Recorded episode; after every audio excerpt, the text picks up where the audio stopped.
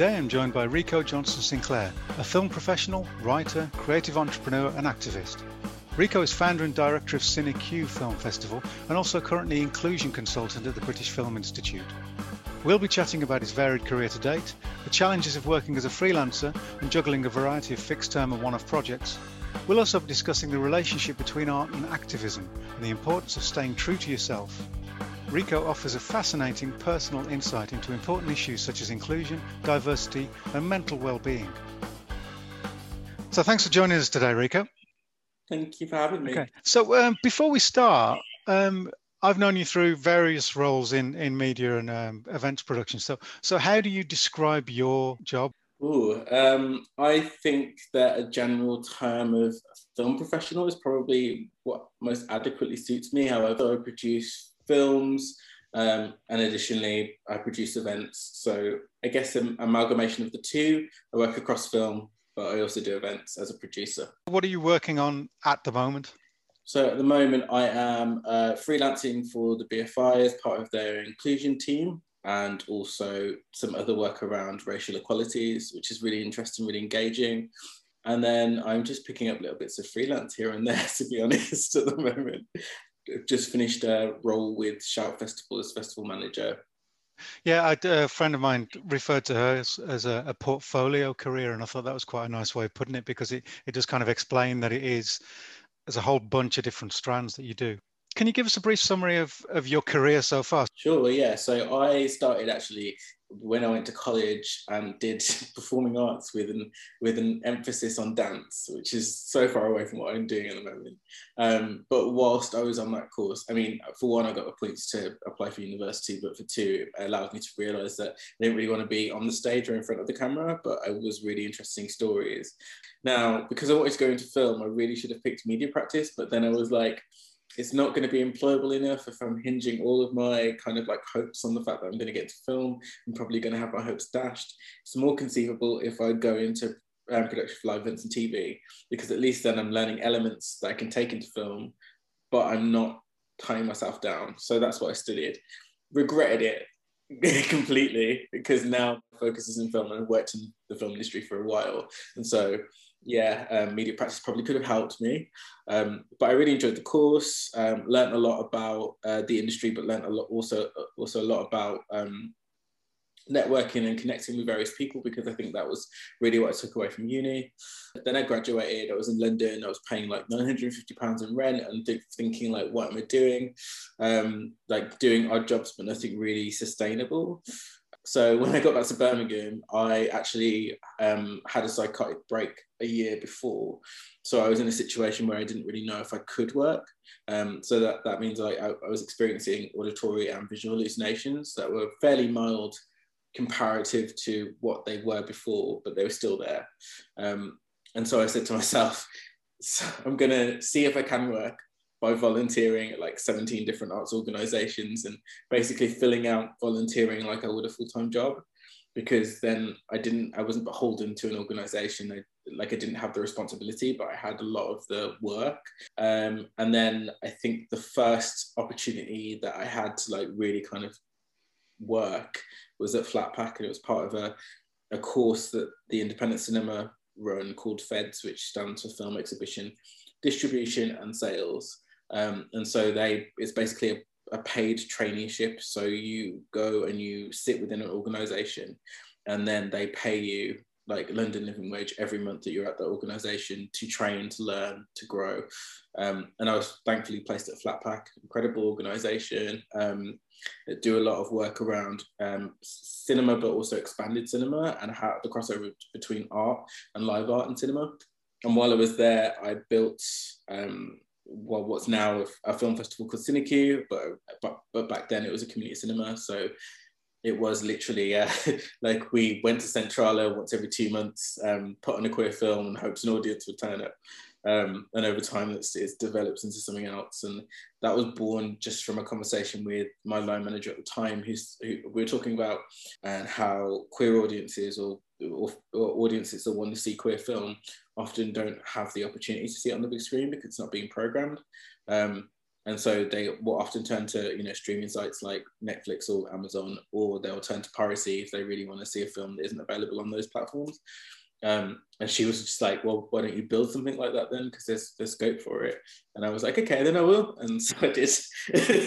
so CineQ is something that I've been doing for four years now, and it's strange because it's always there, but it's never the thing that is my job. It's always the thing that I'm doing on top of my job, um, because it it only pays at a certain period of the year, and that's like three months before the festival and a month after the festival. I can pay myself, but then the rest of the time I'm doing it for free, um, unless I get like um, commissions. If you program three queer films over the next three months, we'll pay you X amount of money. Um, and that's how that navigates. Um, so we pay ourselves and then any profit goes back into the organization. Yeah, so I guess after Flatpack, so I went to work for Birmingham LGBT as their campaign manager um, and, and ran a campaign called Aging with Pride, which um, was about visibility for older LGBT people and the issues that they were facing.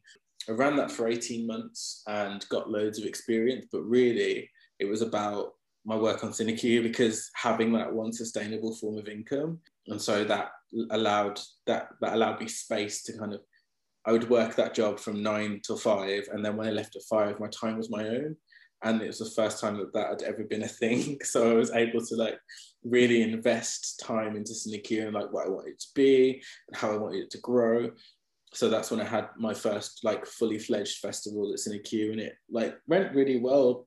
I think it was due to the fact that there was so much demand for it. We held the festival in March and we had three sold out screenings at the Mac and then several like really well attended screenings at Mockingbird as, as well. And then like um, some workshops at Centrala that were also really well attended.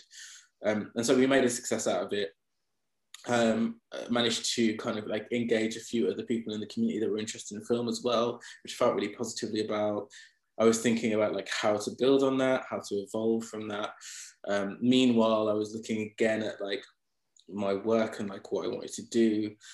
I was doing a lot of freelance at that time, picking up like odd jobs. My first kind of like big job after that was um, Coventry City of Culture, and basically my job was to go into Coventry and talk to communities and inter- people interested in film or people that weren't really interested in showing film but had an interest in their community and the kinds of films they could show to their community and develop like a, a community voice around film in Coventry.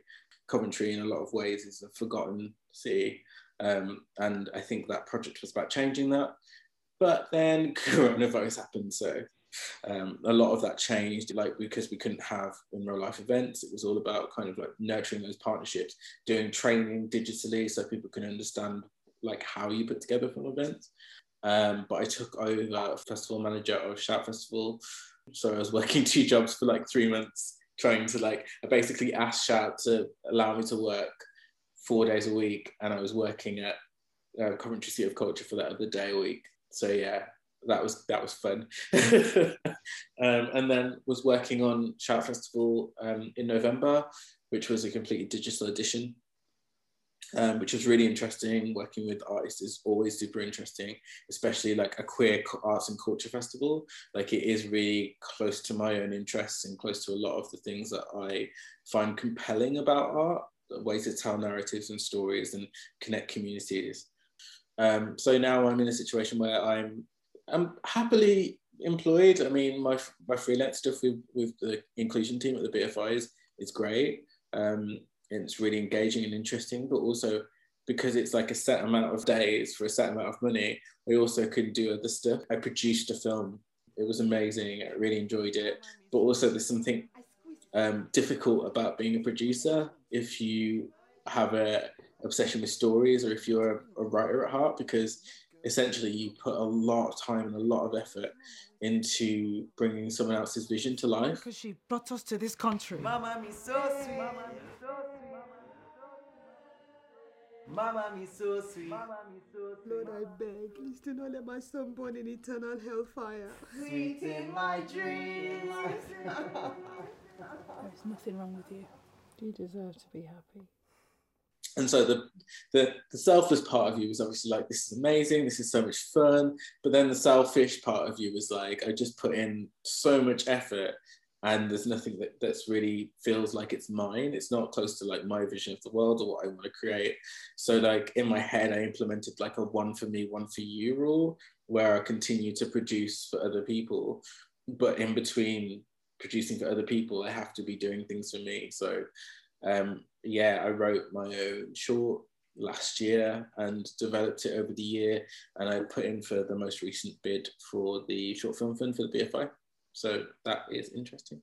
So yeah, that's my career up until this point. this is why I asked you. I thought I'll ask one question and I just let him go. You've answered all of my questions.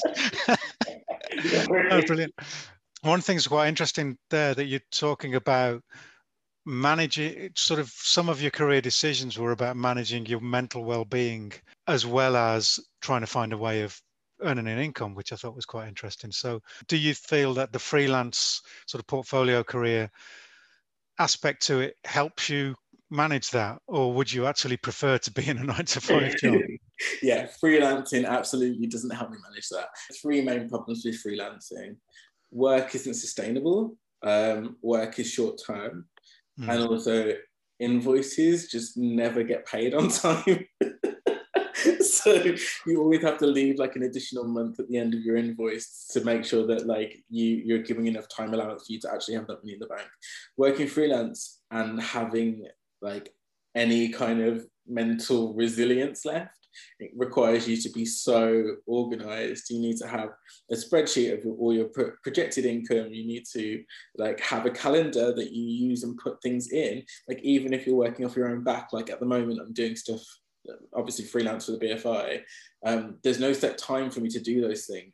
They, they've just said X amount of days, you've got this amount of tasks. There's no deadlines. Like you just need to finish by like the end of your days, and you can't get paid your second half until you finished. Um, but still, in my calendar in the morning, I have like you know look at various different proposals at like 10 a.m. till 3 p.m. because if it's not in there, like I'm not doing it because now I've gotten to a point where like I have to check my calendar to figure out what I'm doing for the day because there's just so much of it. Um, but equally, it's exciting to do freelance work. I think the, the best thing about freelance work is like you're dipping in and out of different projects. So you get a wealth of experience, but also you develop your own like agency around work.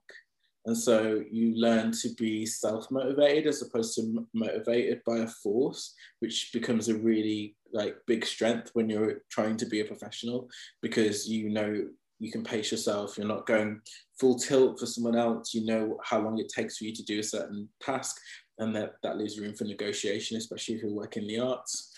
Some good advice there about the, the discipline required to actually juggle so many different contracts. So you we were talking about CineQ, and obviously that's a, a very personal project to you, and it's one that you set up. I thought it was interesting. You said you're director of CineQ, but it's not actually your job. You don't consider it your full-time kind of occupation. A word that you've used a lot is community. From from your own perspective, you're part of several communities. What I've seen from your work is is trying to um, bring those kind of communities together and kind of break down potential barriers or potential um, issues with with conflicts within communities. Would it be fair to say that you consider your role as as activism as well as art?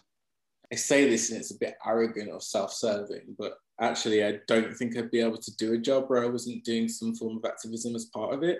And I don't think I, I don't think I would work in the arts if I didn't see some elements of what I was doing as activism um, because I don't see the point in it. I don't think art can exist in its own right in a world like the world we currently live in. I think it needs to be contributing something to the conversation and in my own experiences, like growing up, because I'm, I'm queer, I'm, I'm, I'm, black, so I'm a queer person of color, but also like the stigma of mental health and like my own issues with mental health. Like there's a lot there that I had to unpack at various different points in my life, whether it was um, like wanting to be part of the Black community because of like conversations around race, but then realizing that my queerness stopped me from being fully entrenched in that community or like being part of the queer community and actively being ostracized because of my blackness. And similarly when i speak about mental health and people treat me completely different from the way that they treated me before like these are all connecting factors in my life and all of my experiences. Now uh, what kind of person would i be if I had those detrimental experiences and I could see that they were ingrained in society, so they weren't significant, they weren't specific to me, they have happened to a lot of people throughout the ages and still happen to a lot of people currently. What kind of person would I be if I had the power or the knowledge or the know-how or, or an avenue to tackle that in an everyday capacity and I didn't? Then it has to be towards something more than just my own income, just my own supplementing myself. And that's kind of my opinion on it. I've always managed to support myself by being connected to the arts in some capacity. And I'm incredibly lucky to say that. So you feel that the arts has a really important role to play in in raising awareness of these um, issues and and also bringing different voices to the people yeah yeah i think that there's something leveling about art even if you don't go to cinema to watch film, you get it beamed into your house. You can go on Netflix on the evening and connect with something. And so I find it really interesting that there's this thing that can imagine new worlds that can, uh, can like can transport you into a new world. That's also capable of um, completely changing your perspective or worldview. Like I, when I was growing up and I came out to my, my family, I noticed there was a huge difference the way they treated me when before they watched a soap storyline that featured two gay men and after they watched the soap storyline when really? they featured two gay men and it was like noticeable it was like it was like by connecting to this thing that they didn't have any personal stake in and saw the story unfold on the screen they were able to understand me a little better not like not like a huge amount but like a little bit better. There was definitely like a kindness that wasn't there beforehand. And so me like understanding that this was like a really powerful thing even that small seemingly insignificant difference was huge to me because i was experiencing it. You know talking to someone about racism for an hour and a half that might be a little bit difficult for someone that you know wasn't used to that environment to deal with. But if they're accessing a film which talks very nuanced about racism they'll be more likely to engage in that because it's there's that le- that level of separation. There isn't that in, like intimidation there i guess. So yeah that's something that i'm kind of like interested in. Yeah i think it's it's that that idea that you know arguments on social media and that kind of like um, black and white discussions can actually create more barriers and, and sort of entrench positions. Whereas if you see it told within a story within a wider narrative and as you say in a more nuanced kind of way. It, it, allows people that time to process that and think about different perspectives rather than it being a confrontational thing. That fits in exactly with what you're saying your role is with the inclusion team at the BFI. So the British Film Institute has got an inclusion team. So could you tell me about what is the work that you're doing with that team? They're an incredible team. They're an incredible team. It's actually more about equity. So it's about giving giving a group or community or even an individual the exact resources they need to put them online with everyone else. And so as that narrative, as that language is changing, also the actions and the narratives within the organization are changing. So it's really hard to tangibly say what I'm doing. I'm doing a lot of investigation, a lot of research, and a lot of work around race and, and equity and equalities. Um, a lot of great, interesting work the difference between equity and equality is an interesting distinction, I think, because again, equity you can see that as defining so giving, as you said, giving people the the means to become more equal. So just to finish up, um, if you're talking to young people starting out now, starting on their educational careers, looking for a career in the arts, in media, what do you think the most important characteristics they need to really persevere? I think the more personable you are, just the more open honest, like and like personable with people, the more opportunities will come your way. Because I think that people want to work with other people that are skilled, yes, but they also want to work with people that they get on with. I would say learn as much as you can about the world around you, but also about what you're trying to do. I'd, I'd, say like do a lot of things, get a lot of skill in a lot of things, do a lot of things in your spare time so you become a jack of all trades. And then once you get in, you can focus on that one thing that brings you joy and develop that. Wise words. Yeah, I think the the personable angle is really important because, as you said, you know, a lot of what you're intending to do with your work is challenging perceived or, or entrenched views. It's not easy to do that if you're being confrontational about it. And in fact, you're likely to actually have the opposite effect. Whereas actually, if people like you and if you're getting on and you're personable, they're more likely to listen when you might start having slightly more difficult conversations or raising things that may be uncomfortable. Yeah, I agree wholeheartedly. The the amount of conversations that I've gotten into with people that I haven't made myself personable with and been shut down immediately, I find like by and large, I have I have conversations with people that are more expansive than just saying like you are wrong, as a society, as a community, like our conversation and our like cross communication is essential to dismantling some of those barriers and sort of exacerbating them. That's great, Rico. So thanks very much for your time and uh, all the best with your script. Cheers. Thank you. Thank you.